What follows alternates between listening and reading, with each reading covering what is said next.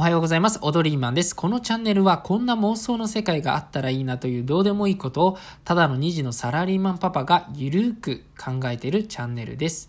今回の妄想なんですけれども、絶対音感と絶対音賃が戦ったらどうなるのっていう妄想。で、そもそも絶対音賃って何なんだっていう話なんですけど、私が、あの、以前からね、ちょっとね、作っている造語なんですけれども、えっと、私は幼い頃から、あの、音をですね、絶対に外すことができるっていう特殊能力って言っちゃっていいのかなっていうのを持っています。あの、音楽の授業とかでも、あのね、必ずね、音を外すんですよね。で、私自身はもう音を外してることさえもわからないからもう他の周りの人がねあのもうクスクス笑うようなで私がもうそれで顔真っ赤になってなんかね恥ずかしい思いをしていたなっていうことなんですよね。だからカラオケとかね、絶対に行かないんですよ。でも無理やりね、なんか会社とかで連れて行かれた時も、絶対にね、歌わないの。だって歌ったら本当にやばいから。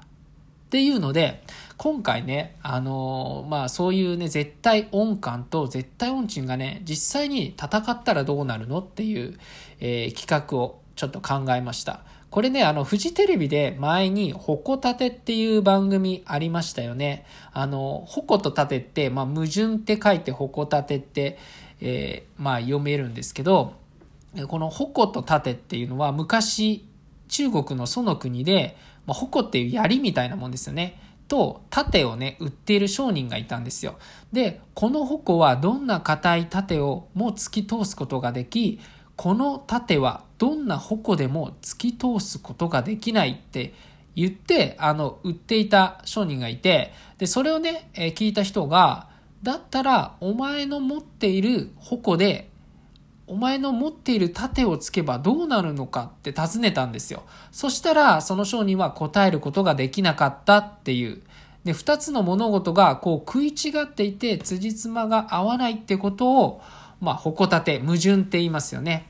まあ、そんなこんなで、まあ、こういう番組があったんですけどね。まあ、だから、ただ残念なことに、この矛盾っていうフジテレビの番組なんですけども、なんか、あの、やらせが発覚して終わっちゃったんですよね。なんか、やらせが見つかっちゃったのは、どんなものでも捕まえるスナイパー対、絶対に捕まえられないラジコンっていう対決があったみたいで、で、実際にはね、その対決ってなんか行われてなくて、でっち上げた放送だったらしいんですね。いやー、なんか見たことないですけど、それ、その対決は。うん、ちょっとね、企画自体はね、面白いし、なんか発想もなんかいいなっていうのを思ってたので、ちょっとこういう終わり方って残念ですよね。ま、で、まあ、気を取り直して、まあ、絶対音感と絶対音痴。実際戦ったらっていうので、うんと、まずはね、紹介から入らせていただきます。じゃあ、絶対音感から。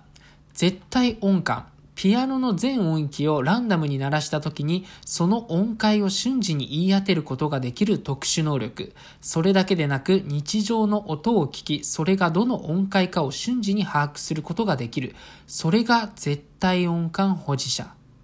日本の音大生でも30%しかいないと言われるまさに音楽界のカリスマ。それが絶対音感。対する絶対音賃。遡ること今より2000年前、弥生時代農耕社会が形成され、収穫期には人々は歌を歌い踊りを舞った。そんな音と共に生きてきた人類の歴史の中で、ただ一つ例外があった。それが、絶対音賃保持者。絶対に音を外すことができ、あらゆる音階を無視し、己を突き進む特殊能力。それが絶対音賃。みたいな、あの、紹介だけね、ちょっと立派に考えちゃったんですけど、なんかこんな対決あったら、なんか良くないですか？で、対決のルールどうしようかなと思って、まあ、まずなんだろうな、まあ、ランダムで歌をまあチョイスしてもらって、その歌を、まあ、隣り合わせで絶対音感の人と絶対音賃保持者の人が、まあ、歌うんですね。で、歌った時に、うんと、まあ、機械の判定がいいのかな。えっと、まあ、絶対音感の人は必ずそのメロディーをね、音階に乗って、まあ、歌を歌うわけですよ。で、その、でも隣に絶対音痴の人がいて、もう明らかに音をこう外してるっていう状態。で、その絶対音感の人が絶対音痴につられて音を外したらもう負け。で、絶対音痴の人は逆に絶対音感の人につられてちょっと音の音階に乗っちゃったら負けみたいなね。めっちゃ難しいじゃん、それ。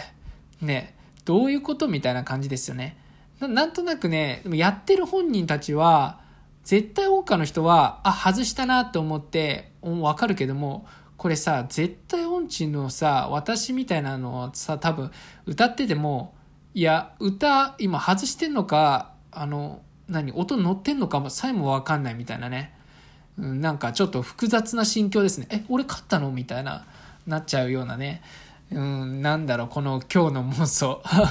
で、まあ、あの、皆さんもですね、こんな矛盾の対決があれば、あの、どしどし、あの、募集しています。え、て、てか、どこのプロデューサーみたいなね。どこの、どこの企画の人だよみたいなね。はい。まあ、そんなあったらなんか気軽にコメントしてくれたら嬉しいです。はい。えー、それでは最後まで聞いていただいてありがとうございます。素敵な現実を。